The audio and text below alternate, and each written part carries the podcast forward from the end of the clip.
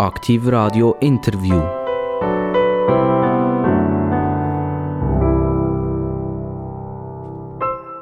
Herzlich willkommen zum Aktiv Radio Interview. Oder wie wir immer mehr sagen, eigentlich Interview ist gar nicht so richtig, es ist mehr ein Gespräch, weil die Partner, die wir am Mikrofon haben, ja, gleichberechtigt sind und genau sich dürfen auch wehren und sagen, hey, hallo, das Thema möchten wir gerne auch noch bringen. Also sagen wir doch heute, ich begrüße ganz recht herzlich zum Aktiv-Radio-Gespräch der Stefan Zumbrunn. Merci vielmals für die Einladung. Stefan Zumbrunn, ähm, Zumbrunn, das heisst, ich gehe irgendwie zum Brunnen. Das ist ja interessant, äh, ein bisschen nachzuforschen, wo die Namen herkommen. Seid ihr effektiv als Kind auch immer noch zum Brunnen gegangen? Kennt ihr den genealogischen äh, Rückhalt von diesem Namen?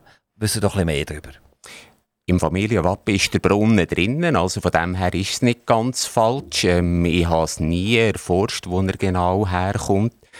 Ihr habt meine Kindheitserinnerung angesprochen. Das ist tatsächlich eine. Ich komme vom Land. Ich bin im Berner Oberland, in Meiringen in der Umgebung aufgewachsen. Die meisten kennen das vom Militärflugplatz her. Und äh, in dieser Zeit in einer sehr kinderreichen Familie. Mein Vater hat frühzeitig noch mit ganz vielen Leuten zusammengearbeitet auf dem Flugplatz. Habe ich natürlich noch viele Erfahrungen können sammeln, äh, mit Brunnen. Und vielleicht war das so ein bisschen ausschlaggebend gewesen, für meinen weiteren Weg. Wie geht der Stein in den Brunnen? Aber das ist ja eine der beliebten Physikerfragen. Das ist ja typisch in der Schweiz, oder? So ein bisschen die Namen, die etwas aussagen. Also man kann sagen, wo er herkommt zum Beispiel. Äh, oder, oder eben, was, was vielleicht mal jemand gemacht hat. V- vielleicht hat ihr Brunnen gebaut oder so, eure Familie. Könnt ihr euch das vorstellen? Oder habt ihr immer Bauern gehabt? Es war äh, eine Handwerker- und Bauernfamilie.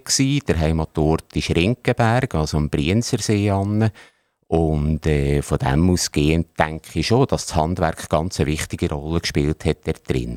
Es gibt ja einen zweiten Stamm, der ist eher im Simmental daheim, das sind die Zumbrunnen.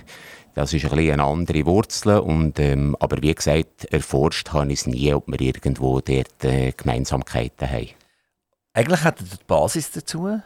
Ihr seid Lehrer, Physiker, Rektor, alles, was mit Ausbildung so zu tun hat, im wahrsten Sinne des Wortes. Und dann wärt ihr eigentlich so der Gewunderfitz von der Nation.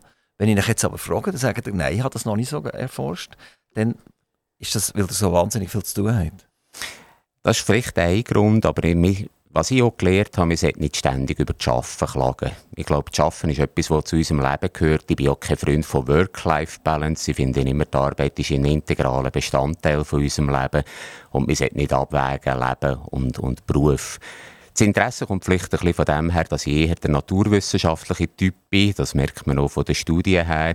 Und ein bisschen weniger vielleicht der Namensforscher oder der Geistes- und Sozialwissenschaftler. Das ist vielleicht eher der Grund, warum ich dem noch nicht nachgegangen bin. Gehen wir schnell zurück nach Meiringen. Meiringen ist, glaube ich, auch bekannt für äh, ein süßes Gebäck.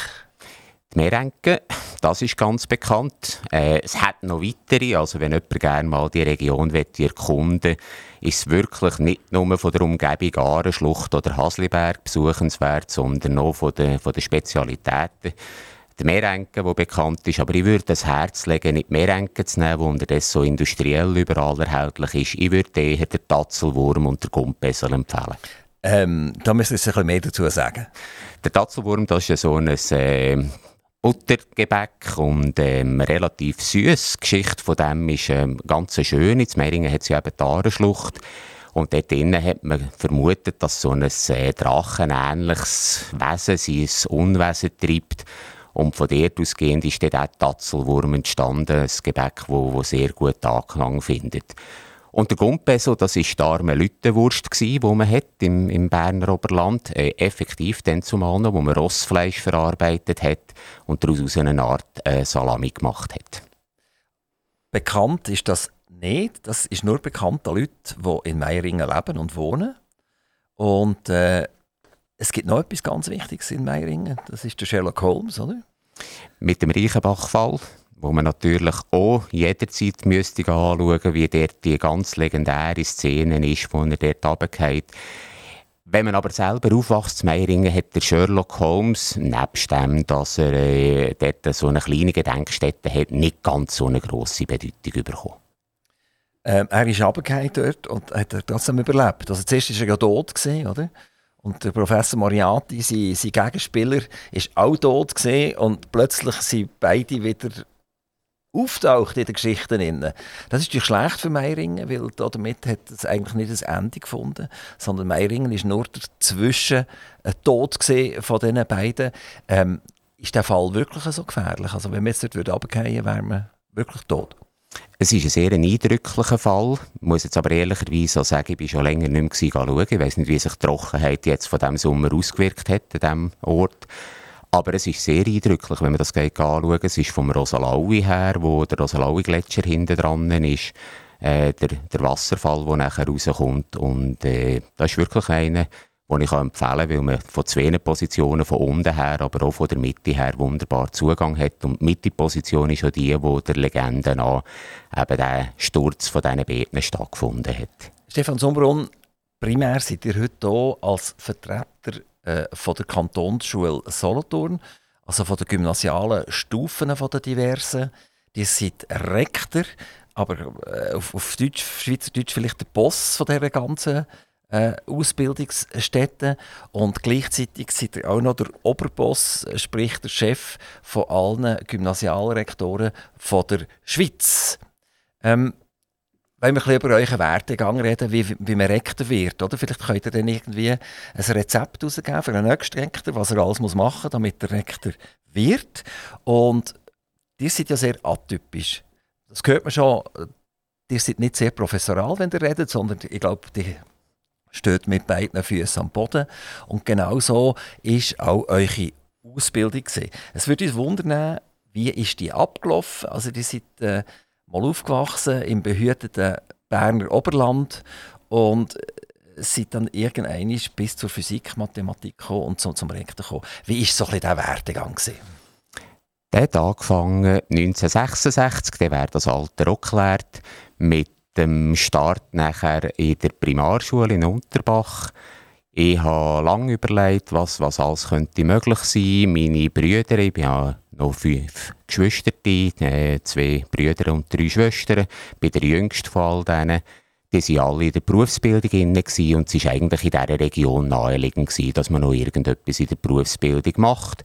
Man kann auch sagen, es war ein bisschen bequem gewesen. Die beiden, Le- die beiden Brüder von mir haben ihre Lehre auf dem Militärflugplatz gemacht und darum habe ich auch dort meine Maschinenmechanikerlehre gemacht.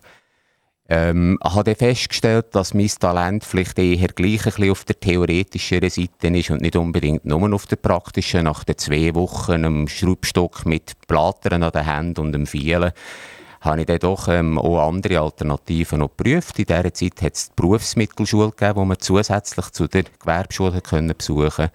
Und der Abschluss von dem hat ja ermöglicht, dass man nachher ein H T L-Studium anfangen konnte. Das habe ich gemacht ähm, als Maschineningenieur in Biel. Ähm, das war eine Zeit, in der ich absolut das erste Mal mit äh, der Romandie Kontakt knüpfen konnte. Sehr eine schöne Zeit, äh, das Bilingenelement geniessen konnte. Den Nebel vom Mittelland habe ich gelernt kennen.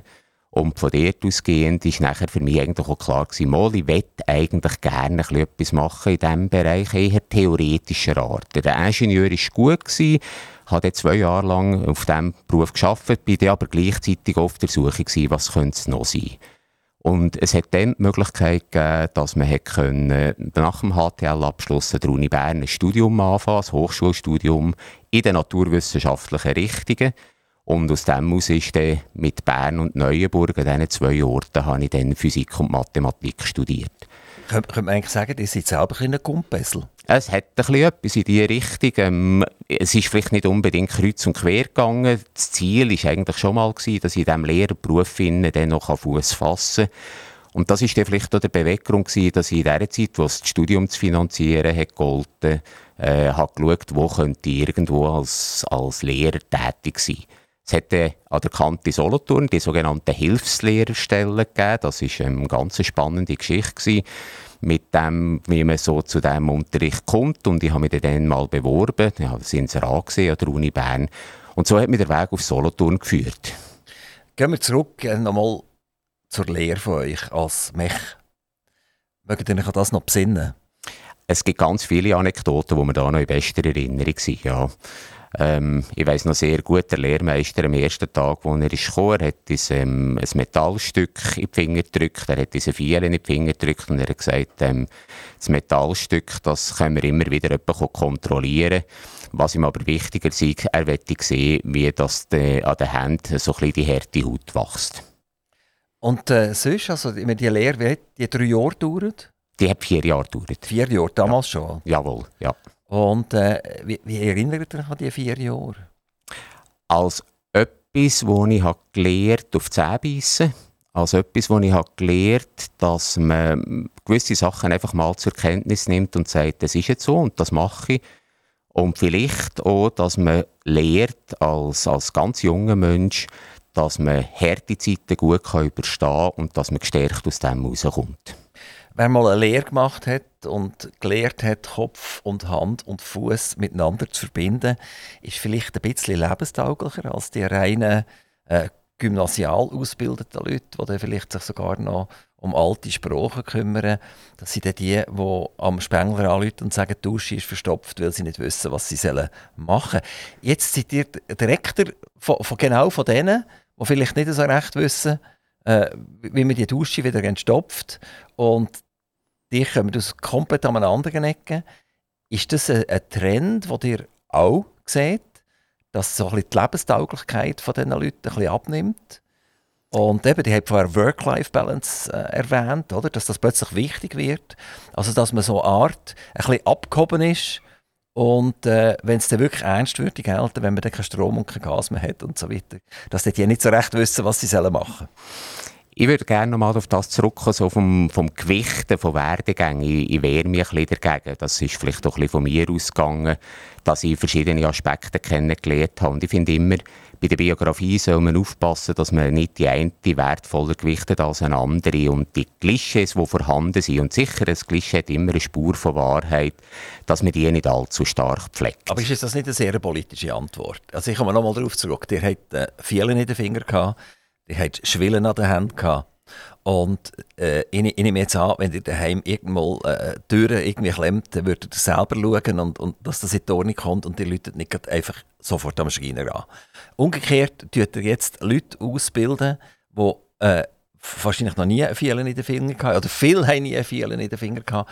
Und so ein bisschen die Grundlebenstauglichkeit. Ich sage das immer, die Milch kommt nicht von der Kuh, sondern die Milch kommt aus dem Tetrapack. Oder? Ja, das sind so die klassischen Bilder, die man hat, aber ich glaube, gerade in der gymnasialen Bildung ist man heute eigentlich einen Schritt weiter, wo man noch sagt, woher führt die Ausbildung, was müssen wir unseren Jugendlichen mitgeben. Vielleicht nicht unbedingt halt im handwerklichen Bereich, für das haben wir sehr gute Berufsbildung in unserem Kanton, aber auch in der Schweiz. Aber ich denke, es ist auch wichtig, dass sie sehen, für was mache ich etwas. Und ich kann es vielleicht aus meiner eigenen Zeit als, als Physiklehrer nehmen. Für mich war wichtig, meine Physikstunden, dass die nicht nur im Schulzimmer stattfinden. Wir haben äh, ein halbes Jahr lang, da können sich ein paar sicher gut erinnern, die die Sendung jetzt so hören, äh, ein halbes Jahr lang Physik am Velo gemacht. Und dazu hat gehört, dass man das Velo physikalisch untersucht. Es hat aber auch dazu gehört, dass man den Pneu wechselt. Also man kann auch in der gymnasialen Bildung durchaus praktische Sachen machen.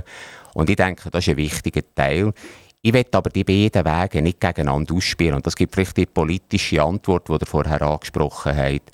Mir dünkt es immer, wir haben wirklich dort eine Stärke bei uns im Land, dass es eben beides gibt und beides auf sehr guten Wegen. Also wir kommen sicher noch darauf zurück, auf die prozentualen Anteile von der Maturitätsstufe gegenüber früher. Ob das Sinn oder Unsinn ist, das werdet ihr uns dann noch ein bisschen erzählen. Aber bleiben wir doch noch einen Moment beim Stefan Zumbrunn. Die hat also die Mechlehre gemacht, vier Jahre, wie er gesagt hat, und äh, hat die Berufsmittelschule besucht. Die hat damals schon gespürt, jawohl, ich will einen Schritt weitermachen. Ähm, ist das fast ein bisschen Perlen vor die Säue geworfen in diesem Fall? Also, dass ihr überhaupt die, die Mech-Ausbildung gemacht habt, weil ihr ja sowieso nachher nicht mehr gearbeitet habt als Mech. Das ist so wie jemand, der der vielleicht einen Medizinalberuf erlernt und äh, nachher nie auf dem Beruf schafft, sehr eine teure Ausbildung hinter sich hat, aber nach der Allgemeinheit eigentlich nicht mehr zurückgibt. Ähm, vielleicht ist es so gut, dass ich nicht Mech bin worden. Das hat vielleicht auch ein paar Betriebe bewahrt davor, dass sie einen schlechten Mech haben bekommen. Das hätte ja auch können sein. Ähm, von dem her, die Frage ist mir öppe gestellt worden, ja, hättest du das nicht direkter können haben oder hättest du das nicht können auf einem äh, wirklich einfacheren Weg machen? Für mich, und das ist vielleicht ein bisschen meine Lebensphilosophie, für mich machen alle Schritte Sinn. Ähm, manchmal nicht gerade in dem Moment, wo sie kommen, aber vielleicht erst im Rückblick nachher. Und für mich hat eigentlich kein Moment in, in meinem ganzen Werdegang irgendwo etwas bedeutet, wo ich muss sagen, auf das hätte ich jetzt so können verzichten. Sehr viele Leute gehen davon aus, wenn man eine Matur hat, dann ist man jemand, und wenn man keine Matur hat, dann ist man niemand. Ähm, äh, wenn man eine Lehre macht, dann, naja, dann hast du halt eine Lehre gemacht et cetera.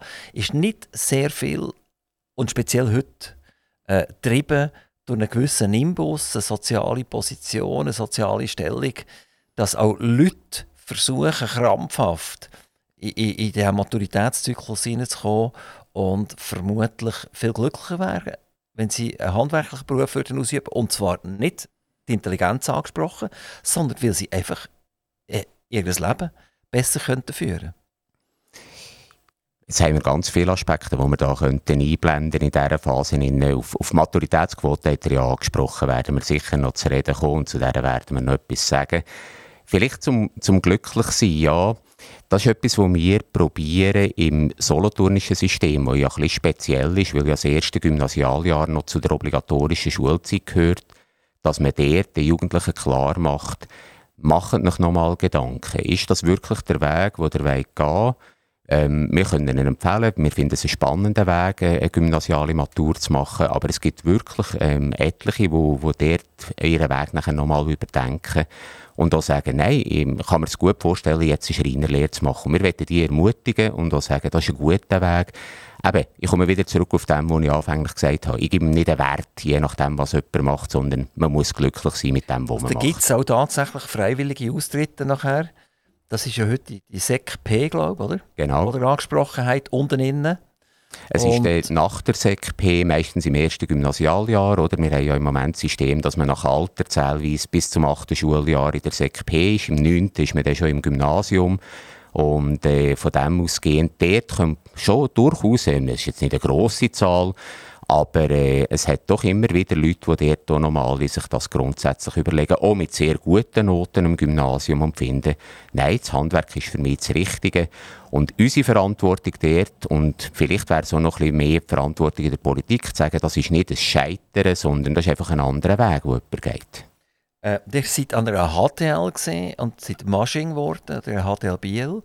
Das ist irgendwie die höhere technische Lehranstalt, genau. Oder was hat das genau geheißen? Genau, ja.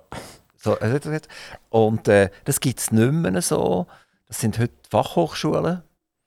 Also man, man hat alles umbenannt, das funktioniert alles anders.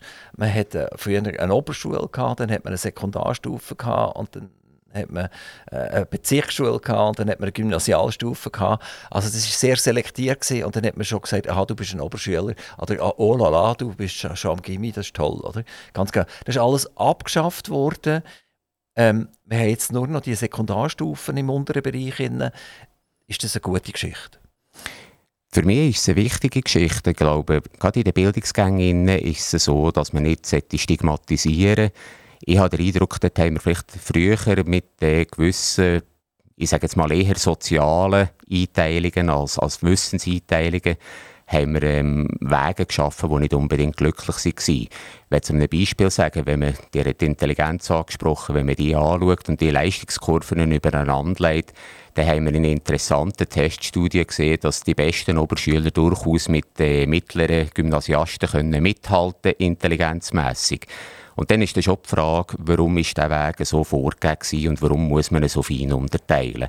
Und von dem her finde ich es ein Gewinn, ob es jetzt gerade der Weisheit letzter Schluss ist, das ist letztendlich immer wieder eine Frage vom System, das sich muss anpassen muss. Kann man auch sagen, es ist eigentlich äh, alter Wein in neuen Schläuchen. Oder die jetzt bei der Sekundarstufe gleich wieder unterscheiden, glaube äh, die, die normale Sek B oder E enhanced und dann nachher noch P prog, prog, gym, Äh, ist das äh, sinnvoll, ist das nicht sinnvoll oder ist es eigentlich immer noch genau das Gleiche? Es ist nicht mehr genau das Gleiche, das würden vor allem die Lehrbetriebe bestätigen. Sie machen es dann vor allem auch aus dem Blickwinkel heraus, weil sie finden, sie haben Mühe, das können einzuordnen. Ähm, auch wenn man die verschiedenen Anteile anschaut, wo die Jugendlichen drinnen sind, jetzt auf diesen drei Gliedrigkeiten, sind rund etwa zwanzig Prozent in der Sek P, eben in dieser progymnasialen Sek P. Man sagt ähm, ungefähr zwischen sechzig und siebzig Prozent in der Sek E und dann noch der andere Teil der Sek B. Das hat man gerne ein bisschen anders gewichtet, dass es eben dort nicht die Stigmatisierung von der B gibt. Aber ähm, dort ist man sicher noch auf einem Weg und darum habe ich vorher gesagt, ähm, ob wir ganz fertig sind, das bin ich noch nicht überzeugt. Ich bin aber auch überzeugt, dass wir gewonnen haben in dem Ganzen mit der Durchlässigkeit, wenn ich heute sehe, dass die Sek-Eler sich auch noch umentscheiden können. Wir haben vorher von denen geredet bei uns, die nachher weitergehen von einem äh, gymnasialen Weg in einen Berufsbildungsweg. Ich finde, die Stärke bei uns im Land ist, dass man wirklich in sich immer wieder auch neu orientieren kann. Gerade mein eigener Weg hat das gezeigt. Und dass man dann Erfahrungen sammeln und wieder auf einer neuen Schiene weiterfahren kann. Und das haben wir sicher ermöglicht mit diesem System. Stefan Zumbrunn, ihr seid Mathematiker und Physiker. Seid ihr mehr Physiker oder mehr Mathematiker? Ähm, das ist eine klare Antwort. Ich bin primär Physiker. Mathematik ist eine Hilfswissenschaft. Vielleicht dürfen wir nachher noch die Physik ein bisschen thematisieren. Aber was jetzt etwas ganz Spannendes ist: Ein Physiker, Mathematiker wird äh, Chef vom musischen Profil. Also von den Blockflötler und den Klavierspieler. Ja, ähm, das ist eigentlich noch das Interessante. Blockflöte hat ganz viele physikalische Aspekte. Auf die werden wir jetzt, glaube ich, aber nicht eingehen. Also ähm, aus diesem Punkt heraus ähm, ist der Weg eigentlich spannend gewesen. Das hat ein bisschen zu tun, wo dass ich als erstes angestellt wurde bin. Als ich neunzehnhundertzweiundneunzig im Kanton Solothurn als Lehrer angestellt wurde, war das dann, wo die neue Diplom-Mittelschule, hat sie dann geheissen, heute ist die Fachmittelschule, gegründet worden ist. Da ist eine Anstellung erfolgt vom damaligen Schulleiter. Und als ich dort angefangen habe, hat sich auch der Rektor vom Seminar bei mir gemeldet, weil er noch einen Ausfall hatte. Und äh, es ist dann etwas passiert, das kleine Anekdote, das ist noch lustig, wenn man das heute äh, den Junglehrern erzählt, dann staunen sie ein bisschen. Ähm, ich habe während dem Studium mit dem Unterrichten angefangen und habe parallel dazu äh, sechsundzwanzig Lektionen unterrichtet. Das war äh, ein bisschen mehr gewesen, als ein Vollpensum, das nebendran noch gelaufen ist. Und ich sage nicht, dass das dann mit höchster Qualität war, vor allem weil ich noch gar nichts gemacht habe in Bezug auf die Lehrerausbildung. Also ich würde es heute niemandem empfehlen, so einzusteigen. Aber wir kommen zurück nochmal zum musischen Gymnasium. Ihr als Prorektor seid ihr dann, glaube ich, Genau, das ist ja ein erzmusische Gymnasium, ist aus dem Lehrerseminar herausgewachsen. Und das war dann eigentlich auch der Beweggrund gewesen. Ich habe die Seminaristinnen und Seminaristen sehr gut gekannt. Ich habe so eine spannende Klientel gefunden. Und von dem her war es naheliegend, dass ich mich dort auch beworben habe für eine Tätigkeit. Und äh, welches Instrument spielt ihr? Ich spiele Gitarre, klassische Gitarre. Und das auf einem Niveau, wo, wo im Prinzip den Schülern, die das musische Gymnasium gemacht haben, aber man konnte auf der Bühne etwas vormachen. Das auf einem Niveau, das immer wieder gelangt hat, für ein Lager für ein paar Mani-Matter-Lieder zu begleiten. Aber es war nicht eure wirkliche Berufung, oder? Das musische Gymnasium? Mm, also, das musische Gymnasium war meine Berufung, und zwar aus dem Grund heraus, weil das etwas Neues war. Ich konnte etwas bewegen, wir konnten etwas bewirken, wir konnten Neues ausprobieren. Und das war für mich das Spannende. Und was vielleicht immer wieder ein bisschen vergessen wird, wenn man das so betont, und da haben wir jetzt eben auch gewisse Änderungen gemacht, Musisches Gymnasium, das tönt wie wenn die Musik völlig im Zentrum würde stehen. Aber fünfundachtzig Prozent vom Anteil der vom Unterricht ist genau gleich wie in den anderen Abteilungen auch gewesen. Also von dem her ist es eigentlich nur um, um die Schwerpunktfächer gegangen, die sehr einen kleinen Anteil im, im Gesamtkuchen haben. Wie weit weg seid ihr von der modernen Physik heute? Äh, ganz weit weg. Also es wäre für mich schlicht nicht mehr denkbar, dass ich zurückgehen irgendwo jetzt in eine, in eine moderne Physikanstalt oder etwas. Äh, ich würde jetzt mal sagen, die Grundkenntnisse wären immer noch vorhanden, aber meine Tätigkeit ist eine andere geworden. Und wir leben in einer schnelllebigen Zeit, wo man muss sagen, die Berufsfelder entwickeln sich auch in den Naturwissenschaften erst recht. Und dort, dort wäre sicher bei mir nicht mehr der Weg jetzt zum Suchen. Man hat ja einen riesen Gump gemacht in der Physik, dass man heute von Quantencomputern redet, man redet von Quantenphysik, Quantenmechanik. Das war lange eine sehr umstrittene Geschichte, aber heute gibt es irgendwelche integrierten Schallkreise, wo, wo die, die Quantenphysik eine Rolle spielt. Und wenn ich richtig informiert bin, sagen ganz viele Physiker, wir arbeiten damit, wir können es berechnen. Wir sehen in den Experimenten, dass es tatsächlich funktioniert. Sogar unsere Kompis funktionieren mit dem. Aber so richtig verstehen tun wir es nicht. Ist die heutige Physik irgendwann an einen Rand hergestossen, wo sie nicht mehr rein mit menschlicher Überlegung, mit drei Dimensionen oder so, das überhaupt noch erklären und wird je können erklären? Das ist ja eine Entwicklung, wo wir, wo wir in der Physik eigentlich schon seit der Relativitätstheorie von Einstein haben. Er hat ja mal, sagt man mindestens, in einem Kongress gesagt, ähm, es hat eine Zeit gegeben, wo drei Physiker das ganze Wissen von der Physik haben können zusammenfassen können.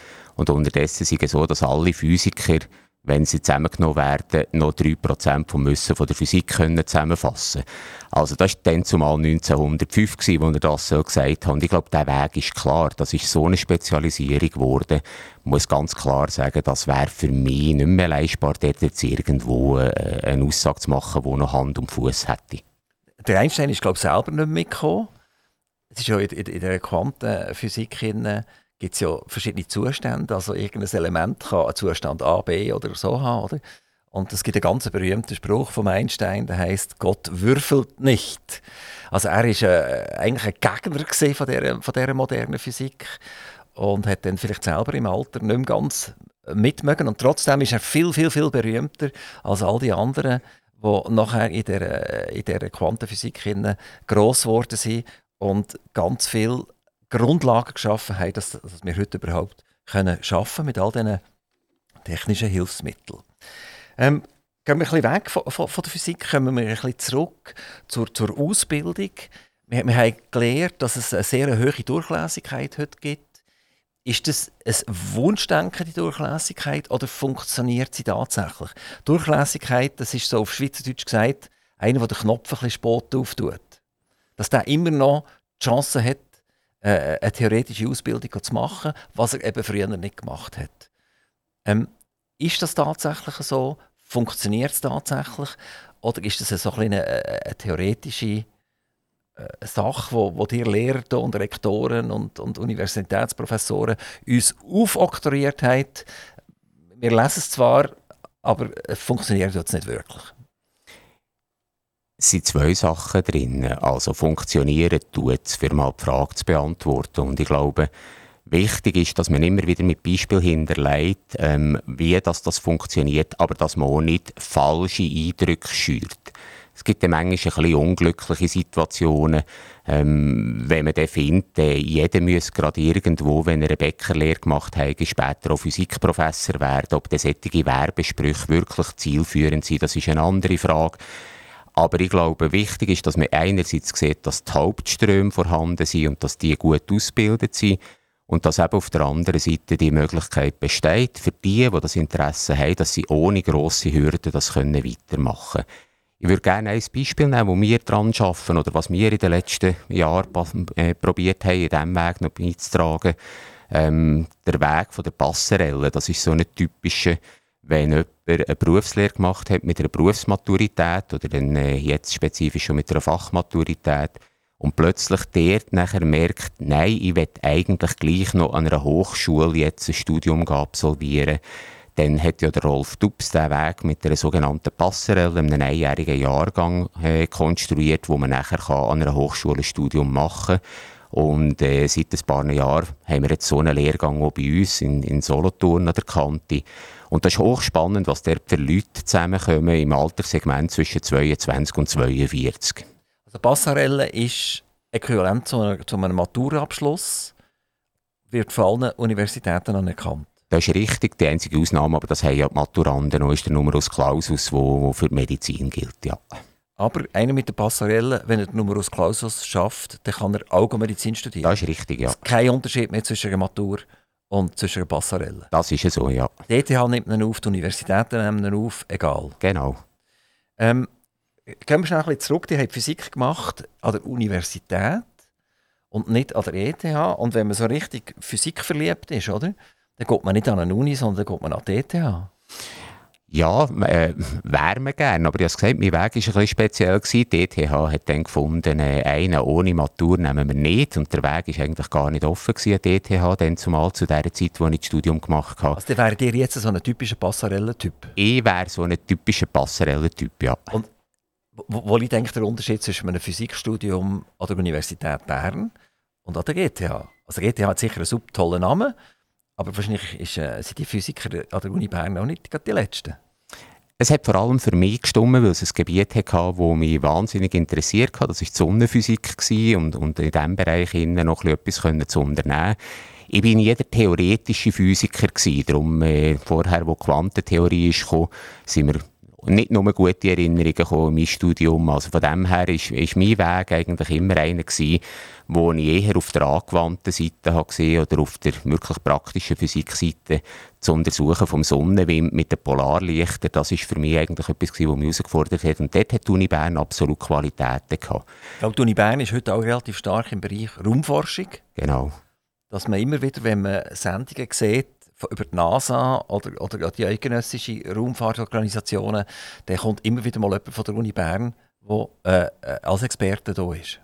Es ist ja so, dass auch bei den Universitäten das passiert, was wir in, in unserer Gesellschaft kennen. Sie haben Spezialisierungen und von dort ausgehend ist das natürlich auch ein Punkt, wo jede Universität probiert, wo kann sich heute in diesem internationalen Umfeld gut positionieren. Ich würde aber gerne noch ein Wort zu der E T H sagen. Wir sind Gott froh, haben wir eine E T H in der Schweiz, gerade in der heutigen Zeit, dass wir so einen Forschungsstandort haben. Und ich glaube, wir sind gut beraten, zu dem mal Sorge zu haben. Ähm, wir wollen nicht ein politisches Gespräch führen, aber wenn ich sehe, dass wir je länger, je mehr Schwierigkeiten haben, uns zu vernetzen, international zu vernetzen, in Europa zu vernetzen, ist das gerade im Forschungssektor ganz eine schwierige Situation, wo wir gut müssen aufpassen müssen, dass wir den Anschluss nicht verlieren. Wenn man die Universitäten anschaut, also die Reihenfolge, die Rangfolge der besten Universitäten. Dann haben wir Amerika, dann haben wir England und dann kommt schon gleich die Schweiz. Und von Deutschland ist nicht einmal die Rede. Jetzt macht man so ein riesen Theater um die Zusammenarbeit mit den europäischen Universitäten. Wird man nicht viel gescheiter mit den besten Universitäten, die es auf dieser Welt gibt, nämlich Amerika und England, viel intensiver zusammenarbeiten.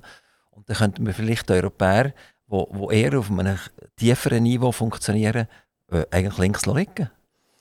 Wäre ein interessanter Ansatz. Man muss vielleicht ein bisschen spezifizieren, dass man sagt, wenn die Amerikaner kommen, wie viele amerikanische Unis sind im Gesamtbild gesehen, wie viele englische Unis sind. Wenn man dann mal die beiden ganz klassischen wegnimmt und vielleicht noch das King's College von London, ist dann der Durchschnitt von den äh, englischen Universitäten vielleicht auch eher, ich sage jetzt mal, nicht mehr ganz so hoch, wie, wie er vielleicht bei den anderen drei Spitzenunis ist. Aber ich gebe recht, ähm, die Zusammenarbeit muss man suchen. Ich nehme ein anderes Beispiel aber da dazu. Wenn ich die Universität Basel schaue, wo in einem engen Umfeld ist mit der äh, Uni Straßburg und der Uni Freiburg und die Uni Straßburg, die innerhalb von Frankreich sehr einen guten Ruf hat, dann sind solche Zusammenarbeiten eben auf kleinem Gebiet sehr wichtig und sicher unterdessen ein bisschen schwieriger geworden. Hat das nicht auch ein bisschen mit persönlichen Animositäten zu tun? Es ist doch cool, wenn ich Professor bin an der Universität und ich kann in den Chat gehen und kann noch nach Berlin fliegen und dann kann ich noch nach Paris fliegen und äh, vielleicht gehe ich dann noch schnell nach Ungarn und äh, kann meinen Studenten das alles anbieten. Äh, es ist auch extrem langweilig, da immer in Zürich zu hocken oder in Bern zu hocken und dann vielleicht mal ab und zu einen Amerikaner dürfen zu begrüßen. Also hat das ein bisschen etwas mit den Personen zu tun? Und noch einmal kann man darauf zurück. Also die, die Top-Universitäten könnten in Amerika und, und England ja auch interessiert sein an den Top-Universitäten in der Schweiz. Also das ist ja nicht nur einseitig, dass wir Bitti-Bätti machen, sondern allenfalls müssen wir das einfach intensivieren und nicht immer den alten Zöpfe hinterher springen. Das Part ein bisschen reinpassen, was ist Tradition? Tradition heisst ja nicht unbedingt Asche zu bewahren, sondern das Feuer zu hüten. Also von dem her ähm, ist es ein Punkt, wo man, wo man gut muss schauen muss.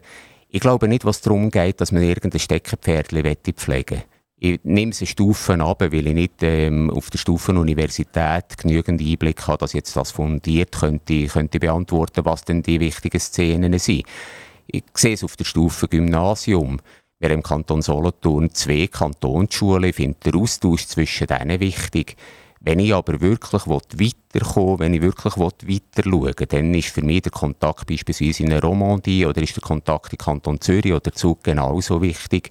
Also ich muss mich darum bemühen, dass ich mich öffne und dass ich her schaue, wo passiert etwas. Und ich kann mir vorstellen, das ist in der Forschung genau gleich und hat nicht unbedingt mit Spitzenplätzen oder Ranking zu tun. Stefan Zumbrunn, die hat mal einmal gesagt, es gibt nichts so Schlimmes wie eine Klasse, die ganz still sitzt und sich nicht bemerkbar macht. Andere sehen das anders. Die sagen, es ist super, oder? Dann kann man Frontalunterricht machen und wenn es Leute stehen alle auf und gehen raus. Ähm, die sind eher mühsam, die, die sich da immer wieder bemerkbar machen und nachfragen. Ähm, ist, das, ist das tatsächlich so? Könnt ihr umgehen mit, mit, mit unruhigen Klassen, wo, wo wissensbegierig sind, gegenüber den Entscheid sagen, nein, das ist jetzt eigentlich bemühend, äh, die, die stören mich eigentlich mehr? Wie wäre jetzt das mit dem äh, Wasserpredigen und Weintrinken? Ähm, wenn es denn nicht so wäre, dann wäre irgendetwas falsch. Ich muss aber aufpassen, weil ich selber als Rektor unterrichte ja nicht mehr. Das lässt äh, das Volumen nicht zu, dass ich noch eine Unterrichtstätigkeit jetzt wirklich im grösseren Mass würde, würde angehen. Und dann finde ich es immer gefährlich, wenn man dann sagt, ja, ja, so ist es und, und so würde ich es machen. Ich kann einfach aus meinen Erinnerungen erzählen. Ich finde immer, es ist etwas, wo man sich auf Augenhöhe muss begegnen in einem Schulzimmer. Und ich finde, unsere Schülerinnen und Schüler, die nehmen am meisten dann mit, wenn sie spüren, da ist jemand, der sich für das Fach, für die Inhalte, die er vermittelt, wirklich interessiert, wo er brennt dafür. Und wenn es brennt, dann ist das so etwas, dass man Reaktionen erwartet. Also, ich nehme das wieder ganz plastisch, das Bild. Ähm, wenn es draussen brennt und niemand reagiert und alle schauen zu, wie es so ein bisschen lodert da vorne, dann ist es nicht lustig. Also das, ähm, da erwartet man Reaktionen und genau so war das auch bei meinen Klassen gewesen.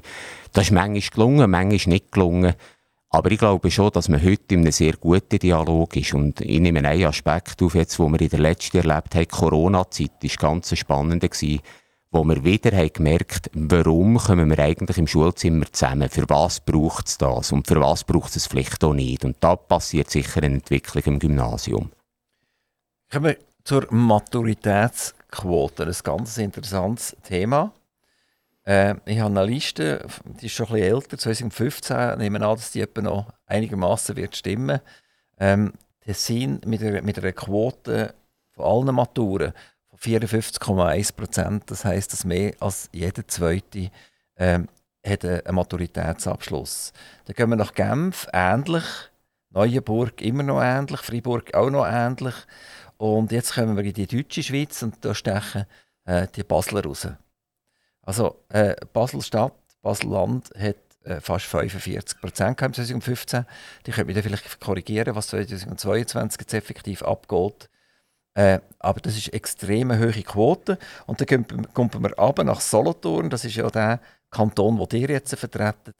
Da reden wir von einunddreißig bis zweiunddreißig Prozent. Und das ist immer zusammen, das ist die gymnasiale Matur und das ist die Berufsmatur und Fachmatur miteinander zusammen.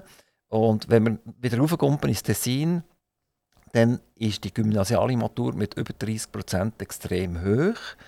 Genf ebenfalls, Neuenburg ebenfalls. Dann kommt es in der deutschen Schweiz ein bisschen ab. Es ist also noch interessant, dass äh, im italienisch- und französisch sprechenden Bereich irgendwie äh, man sich so durch die Matur durchschleppt auf eine Art. Oder? Dann gehen wir runter, dann auf die dreiundzwanzig Prozent im Bereich Basel-Land und Basel-Stadt sind einunddreißig Prozent. Schon das ist ja auf kleinstem Raum, ist ja das mega interessant, dass eine so eine grosse Differenz vorhanden ist. Solothurn wiederum fünfzehn Komma vier Prozent.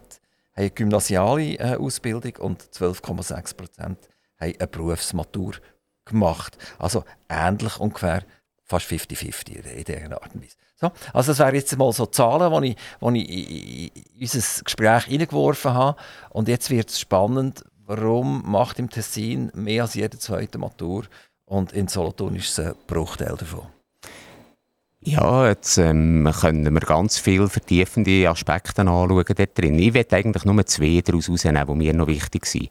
Erstens einmal, der hat gesagt, es ist eine ganze Bandbreite von Maturen, die man dort drin hat. Und ich bleibe ganz schnell, bevor ich ins Tessin komme, noch im Kanton Solothurn. ähm, die gymnasiale Maturquote ist entgegen dem, was man vielleicht immer wieder hört und, und immer auch wieder ein bisschen äh, plakativ in den Raum hineinsetzt, seit mehr als fünfundzwanzig Jahren nahezu konstant. Also dort ist eigentlich kaum etwas passiert. Den Weg kennen wir. Und äh, ob das richtig oder falsch ist, ich führe nicht gerne Quotendiskussionen. Und jetzt mache ich das, das Spektrum ein bisschen auf. Wenn man die Quoten ein bisschen genauer anschaut aus unserem Kanton, dann kann man die auf einen Bezirk abbrechen.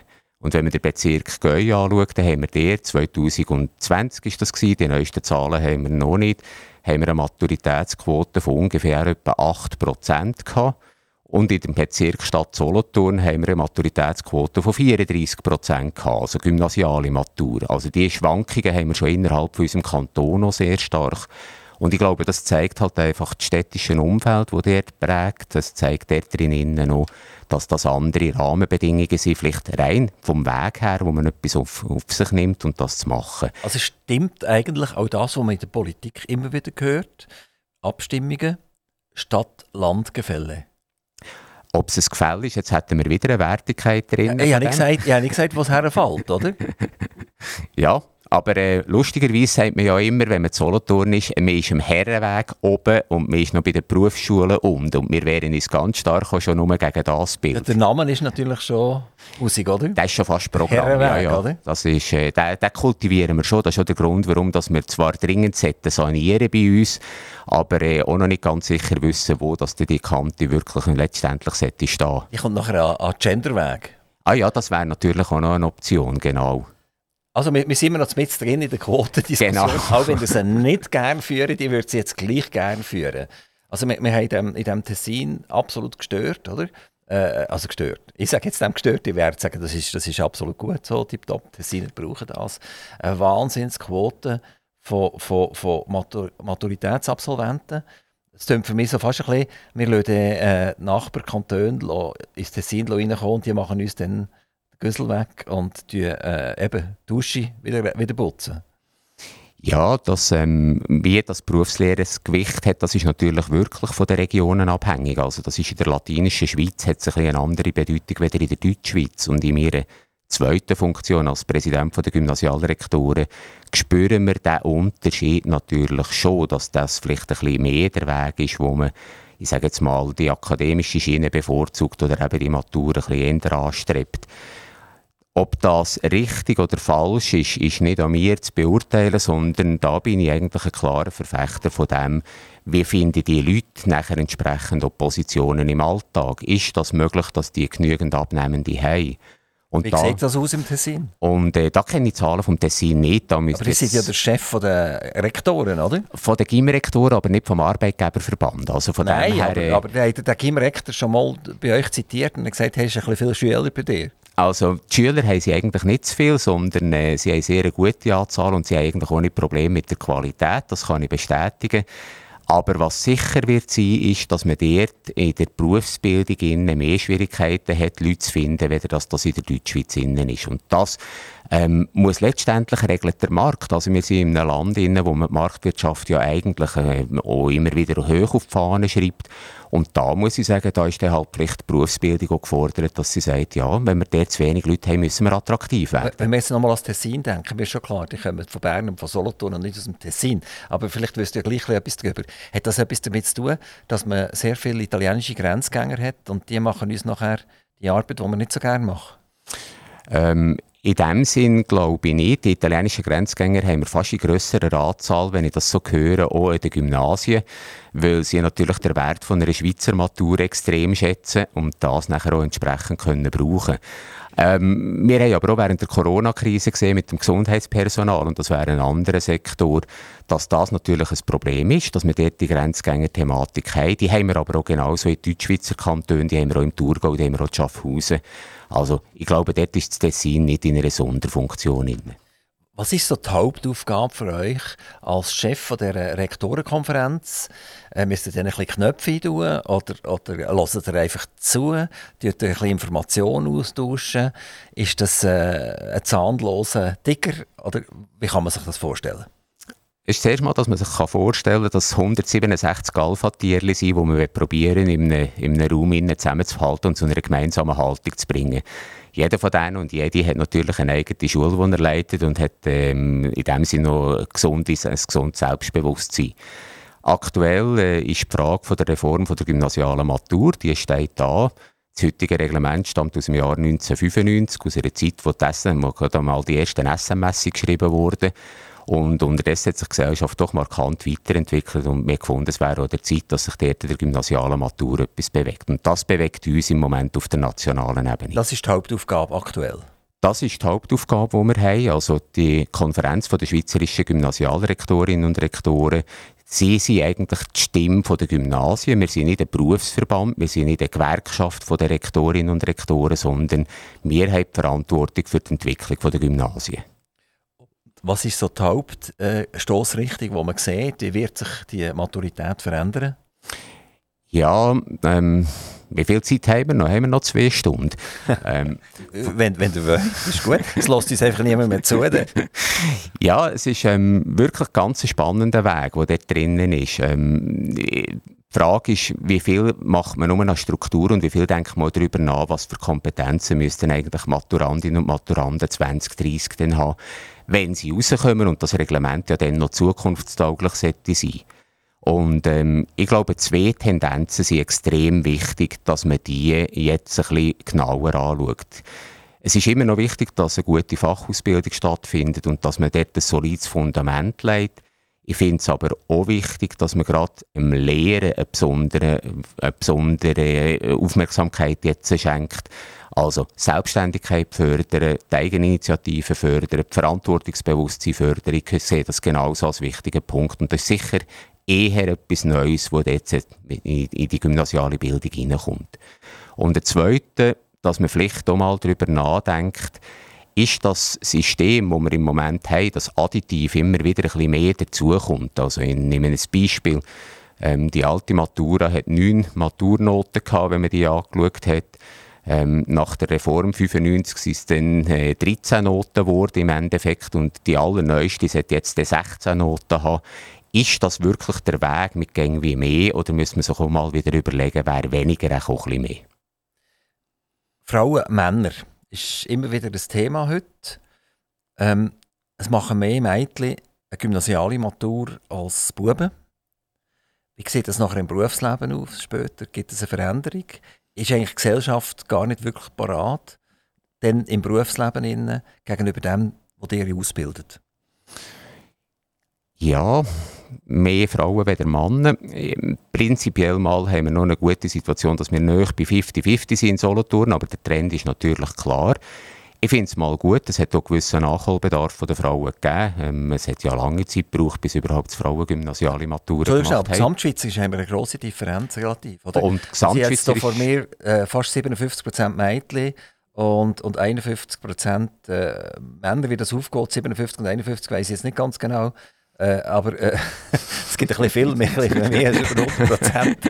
Aber ich könnte mich auch noch korrigieren. Aber es, es, ist, es sieht nach signifikant mehr äh, Mädchen aus als Buben. Das ist definitiv so. Also diese Situation haben wir und ich glaube, dort sind auch ähm, nachher wirklich nicht nur die Hochschulen, ich glaube, die haben das gut aufgenommen, für die spielt das nicht so eine grosse Rolle.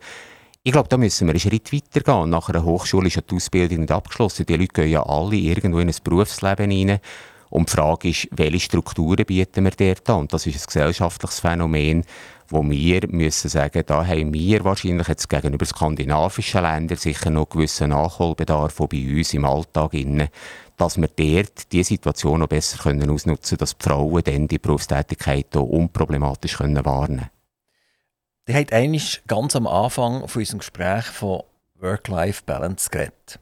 Das ist etwas, was wir draussen in der Realität tatsächlich feststellt, dass jemand sagt, eigentlich möchte ich am neun Uhr kommen und eigentlich möchte ich am fünf Uhr gehen, aber ich möchte gleich ganz, ganz viel Geld verdienen, damit ich meine Work-Life-Balance auch finanzieren kann.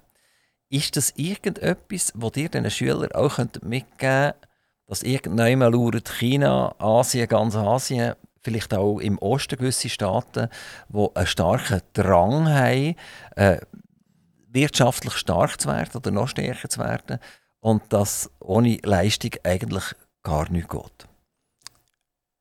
Es ist ein anderer Ansatz. Also im Endeffekt kommen wir schon zu einer ganz wichtigen Aussage. Ich habe ähm, spannendes Buch gerade können lesen, «Arbeiten nicht härter, sondern klüger».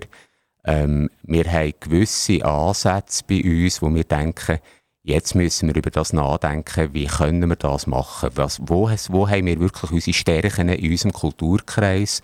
Und wie pflegen wir die Stärken, dass die Leute im Arbeitsmarkt wirklich nachher auch noch zum Top gehören? Ich nehme zwei Sachen daraus heraus, das ist Kooperation und Kreativität. Einerseits, dass man lernt, wie arbeitet man zusammen, wie ist man in einem Team, dass man dort eben nicht genau die Mentalität an den Tag leitet, es ist fünf, jetzt rühre ich den Pickel fort und ähm, fahre heim. Dass man Verantwortung übernimmt in einem Team, inne, dass man dort miteinander sieht, wie etwas funktioniert. Ich kann mir vorstellen, dass das bei euch ähnlich ist. Ähm, das kann einfach nicht sein, wenn man am Abend etwas zu erledigen hat, dass man sagt, ja, jetzt Feierabend und gehe heim. Und das wollten wir eigentlich unseren Leuten hier beibringen. Und das Zweite, das war eindrücklich, das habe ich aus einem Gespräch mit einem E T H-Professor, und die haben ja eine sehr internationale Klientel, wo sie haben, wo er gesagt hat, sie haben sehr gerne indische und, und asiatische ähm, Studierende bei ihnen, die sind extrem fleissig und machen ähm, eigentlich fast äh, alles über Tag und Nacht und, und in, mit einem riesengroßen Effort. Wo sie aber scheitern, ist, wenn man ihnen die Aufgabe stellt, dort noch mal überlegen, was für ein Thema könntet ihr wählen. Also so quasi der kreative Ansatz, dann sind sie überfordert, dann kommen sie nicht mehr weiter. Und ich glaube, da haben wir eine Stärke mit unserem Gesellschaftssystem, und das müssen wir pflegen und das müssen wir unseren Schülern auch mitgeben, dass sie lernen denken, kritisch denken, hinterfragen, Meinungen hinterfragen und dort auch immer wieder einen Schritt weitergehen. Wir haben ja nicht nur Asien, ich habe gesagt, wir haben zum Beispiel auch den Osten. Unser Sendestudio ist im Kanton Solothurn in Zuchwil domiziliert. Und in Zuchwil gibt es einen deutschen Grosskonzern, das ist die Firma Bosch. Und die Firma Bosch hat auch eine grosse Unternehmung, das ist die Scintilla. Scintilla ist zuständig so für Börli et cetera, Maschinen im Werkzeugbereich. Und man hat sich nie vorstellen, aber wirklich nie, dass mal hier nichts mehr produziert wird. Einfach nichts mehr. Oder? Und wo sind sie hergegangen? Sie sind nach Ungarn gegangen. Sie sind nicht nach Asien gegangen, sondern nach Ungarn gegangen. Und haben gesagt, ja, jetzt nehmen wir zuerst mal nur Low-Cost-Maschinen nach Ungarn. Und dann gibt es noch High-End-Maschinen und die werden nie nach Ungarn gehen. Was ist passiert? Sie sind nach Ungarn gegangen. Und mittlerweile ist eigentlich äh, Scintilla in Solothurn primär eine Verkaufsorganisation und ich glaube noch ein bisschen äh, Entwicklung und Forschung. Aber der Grossteil, das Futter für ganz viele Menschen und so weiter, das ist, das ist weg. Und unterschätzen wir das nicht ein bisschen? Also, wir sagen jetzt, wir sind wahnsinnig kreativ und so. Ähm, die müssen wir uns doch nicht ein bisschen überschätzen. Ich würde auch hier wieder sehen, dass die Stärke in unserem Land, ähm, Grosskonzerne sind wichtig, aber ich glaube, die Stärke liegt wirklich bei den K M Us, die wir haben. Und die haben ja mit ganz vielen Möglichkeiten ihre Nischen gefunden und können sich gut positionieren. Wenn es um Grossproduktionen geht, ich glaube, dann müssen wir auch akzeptieren, ohne dass ich jetzt der Wirtschaftsspezialist bin, da gibt es genügend Leute davon und vielleicht auch solche, die sich dafür halten, ähm, dass man dort entsprechend halt muss auf die Produktionskosten gehen, dass das uns nicht wird gelingen mit unserem Lebensstandard und mit unserem Umfeld, dass wir dort können konkurrenzfähig bleiben, das ist mir völlig klar. In der gesellschaftlichen Entwicklung macht mir etwas anderes ein bisschen Sorgen, wenn ich sehe, ich nehme nicht den Wirtschaftssektor jetzt im Sinne der Produktion, sondern ich nehme das Gesundheitswesen. Ähm, wo, wo finden wir unsere Ärzte? Wie sieht das eigentlich aus? Und ähm, wenn ich sehe, dass wir dort eine Zunahme haben, beispielsweise von Ärzten aus dem deutschsprachigen Raum oder aus Deutschland, dann ist ja dann die Frage, und woher kommen die Ärzte in Deutschland, wenn die alle bei uns in der Schweiz sind? Äh, es gibt eine Antwort auf die Frage, es kommen etliche aus Polen.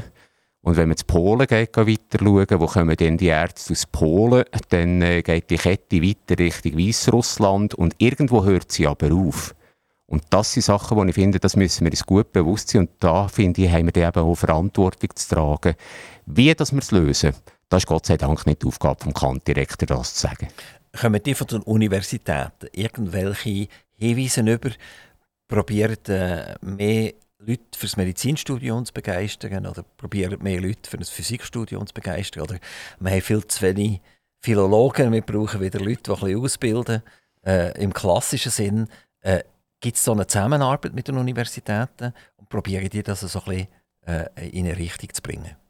Wir haben einen engen Kontakt, wo wir immer wieder probieren, vor allem von unserer Seite her, ich kehre es um, nicht das zu sagen, wo, wo die Universitäten finden, sie brauchen jetzt Leute, sondern probieren zu spiegeln, was nehmen wir in unserem Umfeld wahr.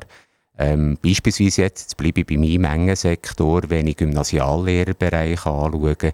Wir sind Gott sei Dank noch verschont vom Lehrermangel, der ja auch überall ein Thema ist. Wir finden noch in allen Fachbereichen Leute, aber wir finden es eine sehr unterschiedliche Anzahl. Und das probieren wir zurückzuspiegeln und zu sagen, tut doch diesen Leuten mitteilen, vor allem wenn sie in die Lehramtsausbildung gehen, ist jetzt das eine wirkliche Kombination, die der zukunftsträchtige eine Anstellung findet, oder gibt es allenfalls auch andere Kombinationen, die ihr ins Auge fassen könnt? Wir haben ganz kurz noch Zeit, um eine Minute über Corona noch zu reden.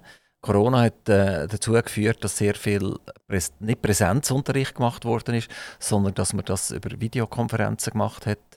Äh, systemtechnisches System mit Mikrofon und, und Kamera. Ist das etwas, das ihr weiterführt? Ist das etwas, das geblieben ist? Oder ist das eher etwas, wo man sagt, eigentlich ist es, ist es sehr unmenschlich, die ganze Geschichte? Ich habe es ganz kurz angesprochen und nehme das gerne nochmal auf. Ich glaube, Corona hat gezeigt, dass man sich hinterfragt, wann ist es wichtig, dass man die Leute wieder zusammennimmt in einem Klassenzimmer. Und das ist immer dann wichtig, wenn eine Interaktion stattfindet. Wir haben auch daraus herausgelernt, die reine Wissensvermittlung, die kann man anders machen, die kann man dezentraler machen. In der heutigen Zeit mit der Verkehrsthematik und vielleicht auch mit der Energiethematik sowieso muss man sich überlegen, warum nehmen wir als doch immerhin grösste Kantonsschule in diesem Land jedes Mal immer wieder in Kauf, dass eintausendachthundert Leute jeden Tag die Pendlerstrecke machen. Also das zu hinterfragen, da sind wir dran, das ist eine Konsequenz aus Corona, dass wir dort sicher so eine Art von Mischform von Unterricht haben aus Präsenz- und Fernunterricht. Das bedeutet, dass die grösste Kante von der Schweiz, nämlich die am Herrenweg in Solothurn, langsam wird verweisen. Dass es, dass man dort, was machen denn die Dreizimmerwohnungen dort drin? Verweisen wäre jetzt ein bisschen viel gesagt. Vielleicht klingt es mit dem, die Platznot, die wir haben, ein bisschen zu regeln. Ähm, die Kante ist für eintausendzweihundert Schülerinnen und Schüler ausgerichtet. Jetzt in diesem Schuljahr sind wir bei eintausendachthundertsiebzig. Also ähm, von dem her kann man von Verweisen noch nicht reden. Und wenn das Interview oder unser Gespräch ein bisschen dazu beiträgt, dass man mit dieser Umbausituation ein bisschen vorwärts macht und vielleicht die eine oder andere Person in diesem Kanton hört, dass da dringend etwas nötig ist, dann war das schon mal ganz ein ganz wichtiger Teil gewesen. Wir sind fast fertig mit dem Gespräch. Gespräch Wenn immer möglich, höre ich auf, indem ich das Mikrofon aufmache mit einem Wunsch. Das darf ein Wunsch sein an eure Familie, das darf ein Wunsch sein an Obergerlenfinger, das darf auch an die Politik oder an eure Kante sein, egal was es ist. Ich tue ganz rasch den Jingle spielen und nachher dreißig Sekunden, nicht mehr, sonst gehen wir nachher über die Stunde über.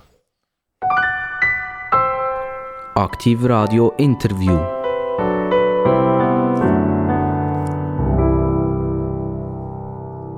Das Mikrofon ist offen für Stefan Zumbrunn, Chef, Boss, Rektor von der Kante Solothurn und auch Chef, Boss von den Rektoren von der Schweiz, von der Gymnasialstufe. Der Wunsch ist wirklich ganz ein einfacher Wunsch. Ich würde mir eigentlich wünschen, dass die Leute, und zwar alle, die irgendwo in diesem Land unterwegs sind, einen gesunden Optimismus haben, vorwärts schauen, in sich nicht von Krisenszenarien erschüttern lassen, weil wir haben eins bewiesen, und das ist eine Stärke von uns allen zusammen, dass wir immer wieder es schaffen, aus kritischen Situationen auch gestärkt rauszukommen. Das gilt im Grossen, es gilt auch im Kleinen. Und für mich ganz persönlich ist das etwas Wichtiges, optimistisch in die Zukunft zu schauen. Jeder Weg ist immer ein guter Weg, das habe ich selber bei mir persönlich gelernt. Stefan Zumbrunn, ganz, ganz herzlichen Dank, dass ihr vorbeigekommen seid hier im Studio in Zuchwil. Wir planen übrigens ein Jugendradio und dort sind dann auch die Gymnasiasten von Solothurn gefragt. Und dann fragen wir dann die, äh, was haltet ihr eigentlich von eurem obersten Boss? Wenn ich dazu noch etwas sagen kann, die meisten werden sagen, den kennen wir gar nicht. Das ist ganz schlecht, Herr Zumbrunn. Da müsst ihr daran arbeiten. Merci vielmals. Toi, toi, toi. Liebe Grüße überall her. Nach Obergerlafingen und in Kante Solothurn.